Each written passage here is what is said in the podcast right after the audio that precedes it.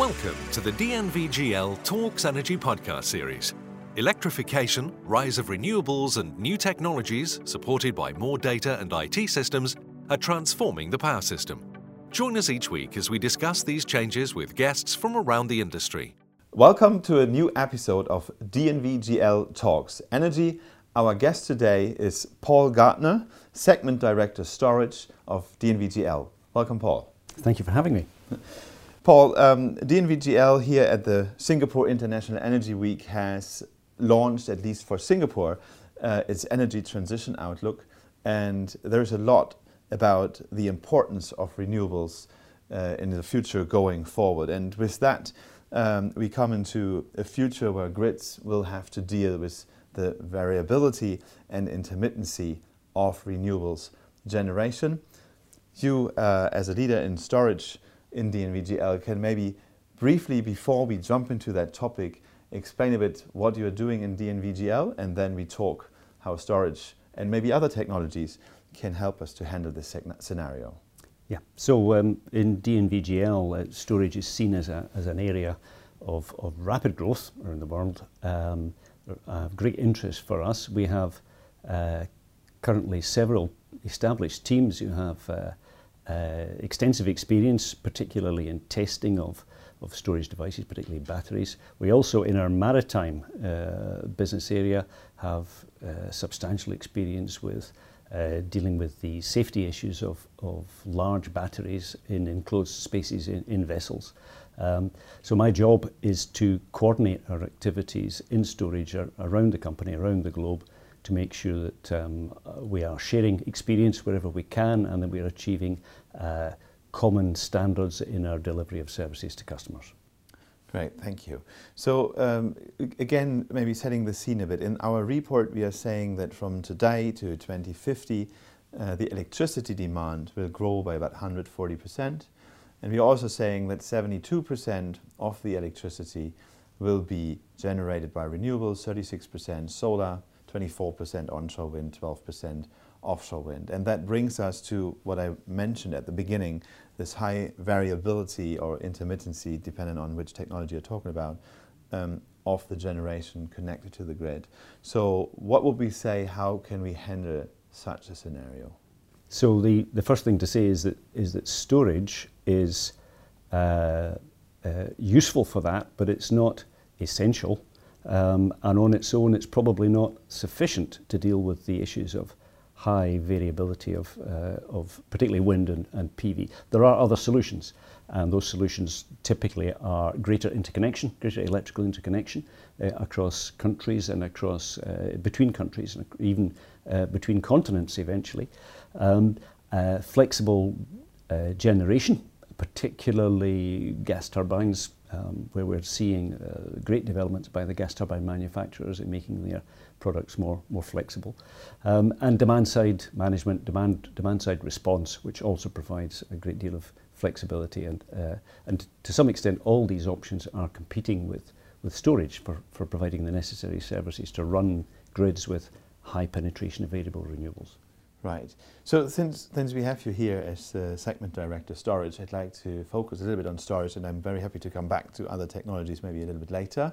Um, but uh, what I always found interesting discussing with you when we were talking about business cases for storage, because I understood only uh, storing energy or electricity for some time and releasing it then is very often not enough of a business case for storage. So maybe you could explain a little bit uh, what that needs to make storage yeah. useful. Yeah. So it's it's quite interesting to, to to to look at what storage already exists on electricity systems, and and most of it, in fact, the vast majority, over 95% of it, is pumped hydro, and it's interesting to consider why that is there and the justification for building on that pumped hydro capacity. Most of that justification has been exactly this: uh, energy arbitrage, being able to sell the energy uh, at high price periods or high value periods. However, we see currently that that is not sufficient. Um, and even in the case of the UK, the pumped hydro capacity in the UK just now is um, most of its income is not coming from that energy arbitrage, it's coming from providing ancillary services, capacity, frequency response. So the lesson from pumped hydro applies equally, in, in particularly in batteries, that the, the, the, energy transfer, the time delay of energy, is not sufficient to justify, economically justify the, the, the costs of building the storage. Uh, most of the value we see comes from providing ancillary services, particularly frequency response. Right. When we talk about renewables and uh, the kind of requirements to make them really grow as fast as we need them to grow, we are also talking about regulatory issues. And I would believe the same applies for technologies like storage. So what about regulatory requirements uh, for storage? There's, there are some regulatory barriers we have found previously in, in the growth of renewables that actually regulatory issues can be serious impediments because of the, in, the, the, the, structural delays that are inherent in, in regulation. Regulation is very close to legislation and it needs, um, for very good reasons, it needs time to get consensus and for everyone to understand what's, what's happening or what's being proposed. And those regulatory delays themselves are, are barriers. Even if uh, everyone agrees what has to happen, just the time taken to implement it can cause significant delays. So, for example, um, in some countries there have been significant delays in the ability to implement storage because there has not been a common definition of what storage actually is in terms of the el electrical system. And that's, that sounds silly, but actually it's important because uh, in some countries, uh, they operate through systems of licenses. So there can be there are generator licenses and there are network operator licenses and there are energy supply licenses. And it's not clear in those licensed environments. It's not clear exactly where storage fits. If it can be considered as a generator, then that has different implications than if it's considered as um, something that a network operator can, can do. Uh, and that's important for storage because storage actually, the inherent technology provides benefits both to generators and to network operators. So it's important as who actually gets those benefits, who is allowed to gain those benefits.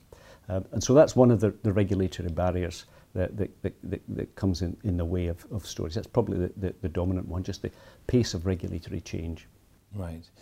Um, although we see storage in relatively large scale being built in some countries. Uh, so I most recently remember news from Australia where I think AGL is doing a 250 megawatt uh, storage uh, facility and Tesla is doing a 100 megawatt uh, project. Um, costs seem to be perceived still relatively high for storage. Um, and I think we have earlier agreed that there is a lot of potential still for technology advancements also in storage. So what is your view on the cost development in future and where that technology will go? Well, I, I just last week I was in a, a, battery manufacturing plant and it's really very impressive how uh, automated the manufacturing is. And my view is that we, we will see a substantial cost reduction to come just from manufacturing improvements and increases in volume. And it's worth noting that, particularly for batteries, it's worth noting that around about 90% of the, the batteries that are being manufactured now um, for, for long-term energy storage, rechargeable batteries, are being manufactured for electric vehicles, not for stationary storage, for grid-connected storage of the kind we're talking about today. So it's actually the electric vehicle market that's driving these manufacturing improvements, and, the, and those will drive the cost reductions. Now, with a big enough market and enough time, we will definitely see significant technical improvements, new technologies will emerge. But, but currently we don't see any game changers on the horizon. Uh, or, yeah, possibly uh, there are some, but there's nothing that we can see uh, has a, a very good chance of making a very big difference in the next few years. The, the difference in the next few years is going to be achieved by volume manufacturing and small scale improvements to the existing technologies. Yeah. Uh, what would be great, uh, Paul, if you could maybe also talk a little bit about the different types of storage technologies for different purposes. I think one thing I'm observing, uh, if we go for the maybe leading uh, electric vehicles slash battery manufacturers these days. A big battery is basically just a stack of a lot of, of small batteries, and they just uh, make bigger and bigger bundles. But I'm not entirely sure if this is necessarily the, be the best answer to what we actually need in the grid. Obviously, it has the advantage that you have more leverage on cost because you can kind of replicate the same thing a lot of times. But uh, there must be different types of storage for different applications in the grid. I think at the beginning, a little bit you elaborated on this already, but if you could give us a bit more of an overview there, yeah. Um, yeah. what technologies are out there? Yeah, so the, the battery technologies um, are uh, very much as you've said, they're, they're small units produced in very large quantities and combined in, in some modules or packs or, or, or, uh, or bundles. Um, we should not forget that there is also the flow battery technologies, which are uh, entirely different technology and rely upon uh, storage, effectively storage of chemicals in, in large tanks. So that's it has different economic drivers. Um, and we can expect, therefore, that it could fill a different economic niche. So that's the, those are the electricity, the, the, the battery type technologies for storage. There's also uh, many other forms, uh, flywheels, for example, um, which are very good at storing power uh, for uh, being able to deliver a large amount of power in very short time. Um, and so for some applications, flywheels will be, will be attractive. And we also, we also see capacitors, supercapacitors, which again are able to deliver very large amounts of power in, in for over very short timescales. The timescale issue is a very good way of looking at storage technologies. So we've just talked about the ones that can deliver uh, large amounts of power in short durations. There are other applications that require uh, power over longer periods. Um, now, some battery technologies are suitable for that. The flow batteries particularly are, are but then we go into even longer timescales. And then we're looking at uh, the technologies, existing technology like pumped hydro, like we mentioned before, or even just uh, water, in a, in, even if it's not pumped, just a reservoir hydro. And then there are other technologies of even longer time scales, um, such as uh, thermal storage. So storing energy as heat, that, and that works most economically if the end use is also heat.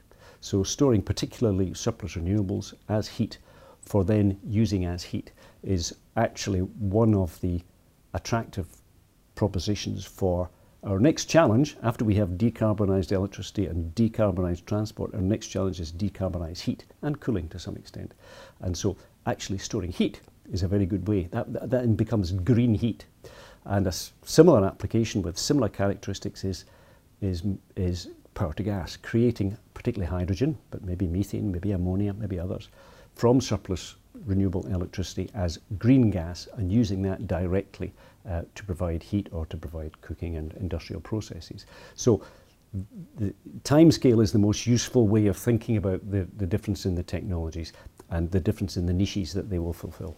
Right. So this also suggests um, that probably based on location where you are on the globe, uh, there will be very different storage technologies predominant. So here, very close to the equator, in Singapore, uh, we will have a day-to-day probably requirement for storage because most of the time we have quite good sun over here. Yeah. Whereas in the northern hemisphere, um, if we climb up the latitudes, we will have more of a seasonal uh, change. So um, having that in mind, um, is there an upper limit, maybe globally or at certain locations in the world for renewables integration?